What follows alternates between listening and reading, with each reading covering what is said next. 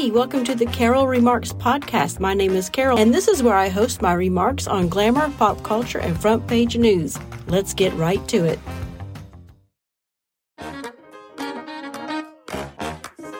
Hello, hey, and welcome back to the podcast.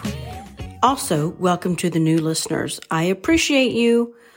My name is Carol Marks, your hostess of the Remarkable Beauty podcast. But you already knew that and yet I still feel the need to introduce myself. You know, for the new listeners. Thank you. And look, if you hear any background noises, it is totally normal. I am doing laundry today and recording at my dining room table. My washer and dryer upstairs can get kind of noisy. So I apologize up front, but I'm just keeping it real here. That's how it is. Okay, let's get right into it. On this episode, which is episode 100, by the way, cheers! Yay. We are going to talk about how the beauty industry was affected by the pandemic, but also how it has or is recovering from the pandemic. We are now three years into this thing and we are still calling it a pandemic. Has it downgraded yet? And what is the criteria to downgrade it? I have no idea, but we sure have been through a lot, have we not?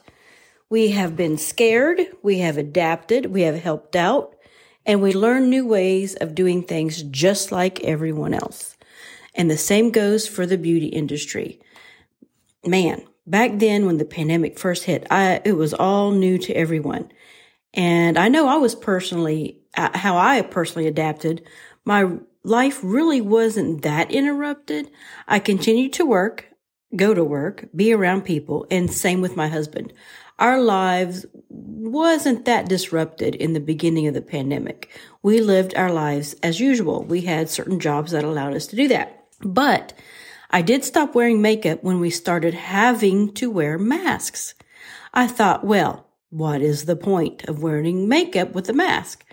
I just started a new job and we were in training when the mask mandate came into effect. And fortunately, I still had some hair at the time. I have alopecia and since then all of it has fallen out. But back three years ago, I still had some hair. Enough hair where I could pull it back into a ponytail and still covering, uh, still cover up the growing bald spots on the sides. So I wore a ponytail, my glasses, and a mask. I quit wearing makeup.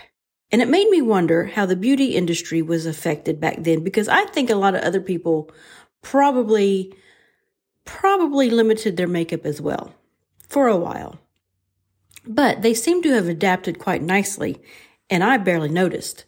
I was going through menopause at the time. I was going, I was sweating, being uncomfortable, hair falling out, and being pissed off about having to wear masks and I quit caring about my appearance. So apparently I did not handle it well. but now that we are three years into this, a lot has changed for me and the beauty world. I now wear a full face of makeup, false eyelashes, sometimes a wig, but most days I go out completely bald. I like my bald look. It doesn't bother me at all. And the business of glamour certainly has adapted as well. For example, from an article at morningbrew.com. They talk about the new buzzword omni-channel, meaning they are using all available and created, even created new streams of revenue by integrating all the ways to shop. For example, social media commerce. Their social media certainly picked up. They created curbside pickup. And also they started creating new ways of doing uh, creating revenue avenues. For example, they put shops inside other shops, such as Ulta going inside of Target and Sephora going inside of Kohl's. They also did odd pairings, like Elf pairing with Dunkin' Donuts. Who would have thought? Who would have saw that coming? And of course, promoting indie beauty startups and lifting up the black-owned cosmetic businesses as well. And let's not forget about the environment with the more conscientious consumer wanting to know more about what they are buying, like the who, the what, the where, the how. Beauty brands certainly picked up on that and ran with it with the new clean beauty movement. We've come a long way, baby, because back when I was a teenager in the early 80s, we didn't care about products. We didn't care how they were made. We didn't read what was in our Aquanet or how our electric blue eyeliner was made, and we certainly never knew the political views from the CEO of Love's Baby Soft. Those are just some examples. So I mentioned indie beauty startups earlier, and maybe some of them are new, not new startups, but a ton of indie beauty brands seem to have burst upon the scene overnight. And I like it. I love choice. Sure, it can be overwhelming sometimes, but it is good to have choices, not to mention how much fun it can be to try them all. This flood of independent beauty brands makes me wonder what will happen to the big brands, the luxury brands. I know where I live. Chanel and La Mer packed up their lotions, potions, and makeup brushes to hightail it out of town. While I was researching for this episode, I came across an article from happi.com, H-A-P-P-I.com, that had a list of up and coming indie beauty brands to watch in 2022. Yes, I know it's April already, but here are just a few that they listed. Sundree.com, S-U-N-D-R-E-E.com, founded in 2021 by two besties that shared the same first names when they also shared and swapped homemade serums. Their goal is to encourage a commitment to health inside and out. You can find them online at sundree.com, 13lune.com, and JCPenney's. And also, 1% of their sales go to the Mental Health Coalition. Next, founded in 2015, Danessa Myricks Beauty is a self-taught makeup artist. Love it already when they are self-taught and paid no mind or attention to industry norms. Why have I not heard of her before? Because she also led product development for some of the most successful launches like Kiss Lashes, my favorite by the way, and Benefit Cosmetics Brow Collection. She had me when she said that Experimenting with makeup should not limit anyone, no matter race, gender, or age, and personal style should not limit anyone from discovering their signature look. You can find her products at DanessaMyricksBeauty.com and in Sephora. Others that were mentioned in the happi.com article are, and I'm just going to list them off kind of quickly here.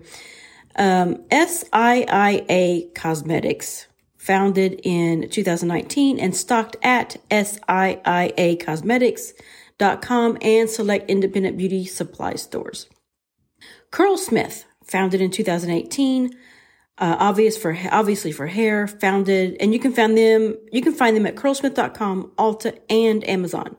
Then there's Vegamour at vegamour.com and founded in 2016 is a beauty wellness brand that approaches hair care from the inside out, also in Sephora.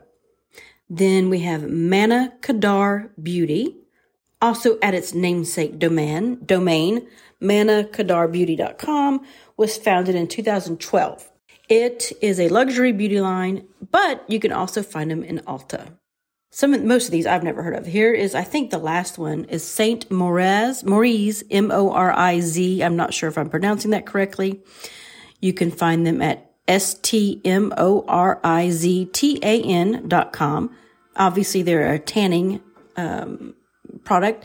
They were established in 2007. It is a UK based maker of skincare driven salon quality self tanning. You can find this brand in Ulta, JCPenney, Target, and Amazon. Okay, one more, I think. Merlot Skincare at merlotskincare.com, founded in 2001. So they're not really that new. Uh, is a made in the USA product and family run, celebrating 20 years of innovation. They can be found at Amazon and at Walmart. So there you go. According to happi.com, some of the up and coming brands of 2022. So since we are talking about up and coming brands and looking towards the future, uh, from premiumbeautynews.com that was dated February 8th, 2022, when they give us five predictions to look forward to. Number one, sustainability. Again, as discussed before, the consumer is more than a smart consumer. They also are now mindful of their environment and want to know the who, the how, the what this will get more and more climate based conscientiousness. So number two, from color to joy spotting. What is joy spotting? And this simply means that beauty will go beyond the color of skin, but it will mean uh, you can create without being judged. Just be you and break those beauty standards. Number three, look for more inclusivity beyond skin tones. I never really thought about blind people wanting to wear makeup, but they do. I understand that now that I think about it. And if I was blind, I sh- sure would like to look my best as well. Number four, from skinification to augmented underskin. Now, uh, what does this mean? The think about the technology and think about look how quickly we've advanced since the internet and email. The speed of cell phone upgrades is the new speed of light, it seems like. So it only goes to figure that we see the tech advances in skincare and makeup too. Look for hybrid products like the line between skincare and food will kind of blur. And they are already having makeup powders that contain probiotics. And last but not least, number five, we are going from home spas from the pandemic. Remember our, you know, self-care home spas that we did. We're going from that to temporal beauty technology, which are science-backed products, temporary treatments that can, you can apply yourself instead of going to get a lip injection. You can glide your collagen on over your lips in a gloss and it, um, goes from long-term commitments to temporary thrills, with devices like L'Oreal Colorsonic a hair color device that lets you apply color with less mess and more consistent basis, or give yourself temporary and fake tattoos with the handheld Prinker tattoo printer. And speaking of tattoos, let me go off script for a little while with some odd and unusual celebrity tattoos. All right, we're going off script here. All right. So for the first one is Grimes. Now I had never heard of Grimes before. That is a person. She is apparently Elon Musk's, I don't know, former girlfriend or current girlfriend. I'm not sure. I think she has two children with him, but they had a picture of her with her tattoo. it looked like it was on her whole back from her shoulders down to her, the beginning, you know, to her lower back. And it looked like children scribbled all over her back. That's what it looked like. No kidding. And she said it was supposed to look like alien, alien, alien drawings or something, but it looked like a two year old took a crayon to her back and just scribbled all over her back. Okay. I guess, you know, to each their own. And then there's Machine Gun Kelly. Now, I don't I, I don't know Machine Gun Kelly. I mean, I mean, I don't know who he is. I've heard the name, but I don't know what he does. My first assumption is that he is a rapper with a name like that, I guess. He has, I think he has the most unusual and freaky, scary tattoo of them all. And all it is, is a red line that goes up and down on the front of his throat. But it looks like somebody slit his throat open going up and down. And it's just a little, it's just a little thin line, but it looks so real. It freaks me out when I see the picture of it. Okay. So if you guys know who Machine Gun Kelly is, you know, hit me up on Twitter and let me know who he is. And then there's Steve O. Do you remember Steve O from Jackass or whatever? I guess he loves himself so much that he felt the need to put a portrait of himself on his own back. That is just bizarre to me, but okay, whatever. And last but not least, let's talk about Keisha. Now, does Keisha, when you see pictures of her, does she always look like she's drunk, stoned, or hungover? I mean, is that the look now these days? I don't know. Her tattoo, and this had to have hurt. I don't know how they did this without her slobbering all over herself. She has a tattoo inside of her lower lip that says suck it. Okay. Those are my, I can't even, I don't even know what to say about that. I think that's an odd place to have a tattoo that says suck it. First of all, to have a tattoo that says suck it at all is not good. And to have it inside of your mouth, Okay, whatever. I think in an interview she said she did it for her haters that, you know, had doubts about her. And so she wanted that to, it's like, why are you addressing your haters? But okay. Whatever, Keisha. All right. So that is my off script part of the um, podcast. Uh, we've gone on for 15 minutes now, so that is probably enough. Uh, I appreciate y'all listening. I hope you are enjoying this little podcast. I know I am enjoying doing it. And if you could go give me a review, uh, subscribe, or better yet, just tell one other person about the podcast and have them listen to it too. I'm just trying to grow my audience here, grassroots effort here. And uh, thank you for listening. I appreciate it and have a good week. What's that? Who pays your salary? What's that? Who pays? What's that? We're not a democracy!